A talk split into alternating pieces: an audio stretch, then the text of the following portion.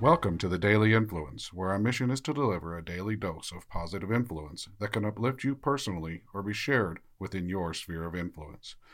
While not every episode may directly apply to your unique circumstances, we strive to provide insights and inspiration relevant to most people's daily, weekly, and monthly lives.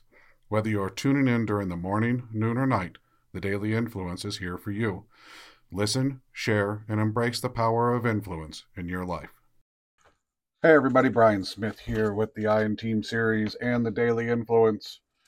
And today we are going to dive into the responsibility of leadership, specifically the responsibility to be fair and objective. And it's very hard for us, generally speaking, as humans, to be fair and objective.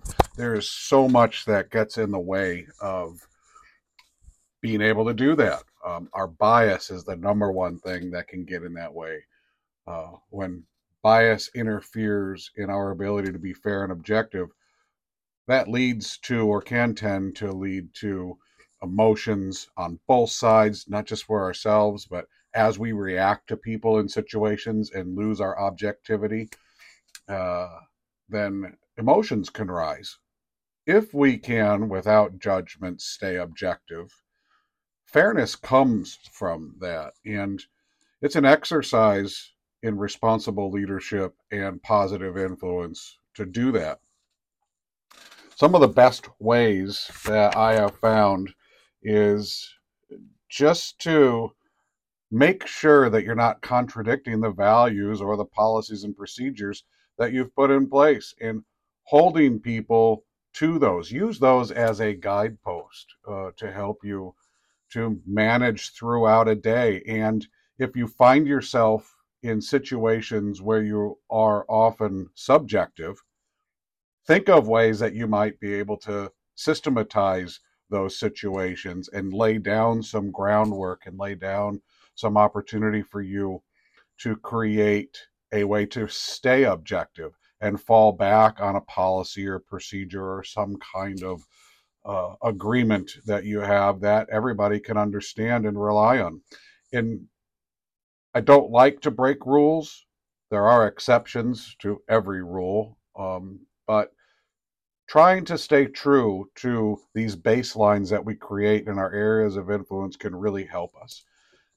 That includes being objective and honest with your team, allowing them to call you out and challenge you when you contradict yourself. And as a leader, we have to be able to look in the mirror or let our teams, the people that we rely on, look at us and themselves be objective and tell us, support us in the struggles that we might find ourselves in, where we contradict ourselves and create inconsistencies, which can chip away at the foundation of our teams.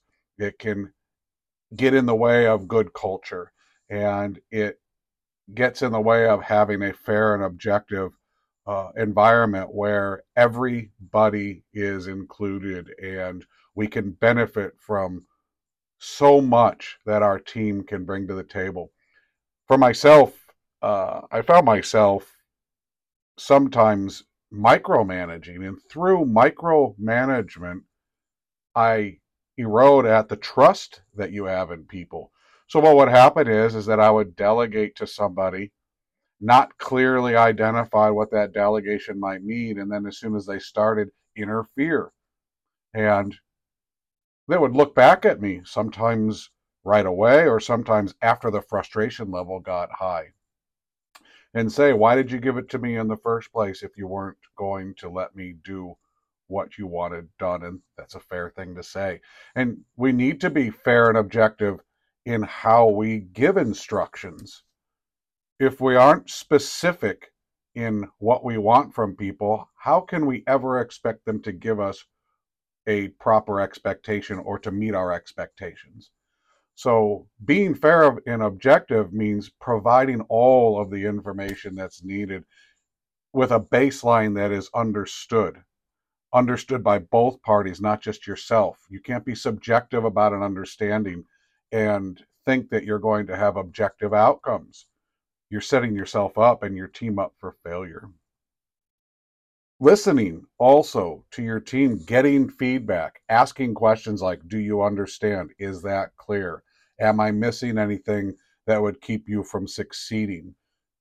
What do you think my expectation is from this request? And when we ask these probing questions as we're delegating, as we're leading, then we allow for a back and forth. We allow for a better communication. We allow for them to ask questions and to engage with us and to be more specific, request more measurements, uh, make sure that we're setting timelines and uh, boundaries in place for whatever it is that we're trying to do within our area of influence. Being fair and objective as a leader is about engagement, it's about inclusion, and it's about working together as a team. It's just not about telling people what to do and laying out your subjective expectation. It's getting feedback from them, engaging with them, and helping them to succeed.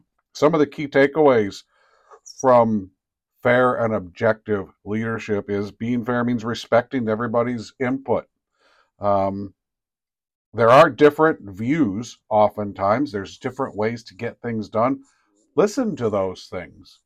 Somebody might actually bring you something that is better, more efficient, cost savings, uh, better return on investment, uh, better cultural environment, better engagement because they, they approach a problem or a challenge differently.